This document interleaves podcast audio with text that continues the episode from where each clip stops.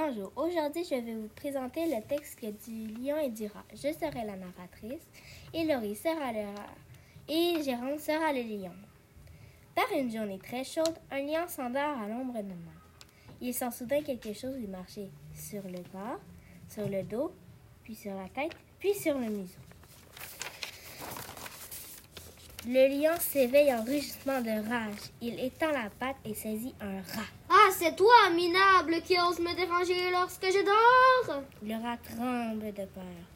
Oh, Seigneur Lion, je ne voulais pas vous déranger. Je croyais escalader une montagne toute douce. Je vous en supplie, pardonnez-moi. Je, je... Le lion approche le rat de son museau. Je ne sais pas si je vais te pardonner, petit. Tu as dérangé mon sommeil. Je vais plutôt te manger. Oh non, Seigneur Lion, ne me mangez pas, s'il vous plaît. Ne me mangez pas. Je suis trop petite pour un animal comme vous. Vous ferez de moi qu'une petite bouchée. Justement, petit, j'ai envie d'une petite bouchée, d'une collation si tu préfères. Désespéré, rat se demande comment il pourrait échapper au lion. Il a alors une idée. Seigneur Lion, j'ai un marché à vous proposer. Vous ne me mangez pas, vous me laissez aller et moi, en échange, je vous promets de venir vous aider si jamais votre vie est en danger. Le lion éclate de rire. Il rit si fort qu'il en a les larmes aux yeux. Ha ha ha ha ha ha. Comment pourrais-tu m'aider, toi, un animal si petit? Tu me fais tellement. Tu me fais tellement rire, quelle bonne blague. Tiens, tu es si drôle que je te laisse aller. Et allez, va, tu es libre. Sur ce, le lion ouvre la patte et libère le rat. Soyez rassurés, Seigneur Lion, je n'oublierai jamais ma promesse. Peu de temps après, des chasseurs décident de traquer le lion. Ils le pourchassent sans relâche à travers plaine et forêt et finissent par le capturer. Ils lui passent une grosse corde autour du cou puis l'attachent à un arbre.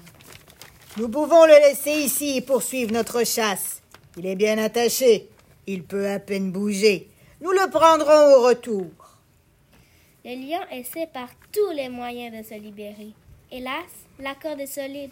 Il, retient fermement, il le retient fermement à l'arbre. Il rugit de rage et grogne de désespoir. Au loin, dans la forêt, le petit rat entend ses cris. Il sait que le lion est en danger. Il court à toute vitesse vers lui. Tiens, te voilà, toi. Que fais-tu ici?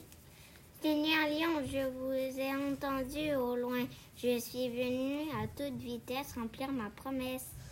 Écoute, petit, si moi, avec toute ma force, je ne réussis pas à me libérer, comment peux-tu y penser y arriver Toi, Sans perdre un instant, le rat se jette sur la corde qui retient le lion attaché à l'arbre. Avec ses dents pointues, il range chaque brin au bout. D'un moment, il réussit à couper la corde. Seigneur Lion, regardez, vous êtes maintenant libre. l'autre jour, je ris de toi, petit. Je t'ai laissé la vie sauve parce que tu étais si petit. Je ne pouvais pas imaginer qu'un jour tu pourrais me sauver la vie. Et voilà, Seigneur Lion, aujourd'hui, c'est à mon tour de vous sauver la vie. Maintenant, vous voyez même un animal petit et faible comme moi peut secourir un gros lion comme vous. Ils se saluent et ils partent chacun de leur côté. Merci.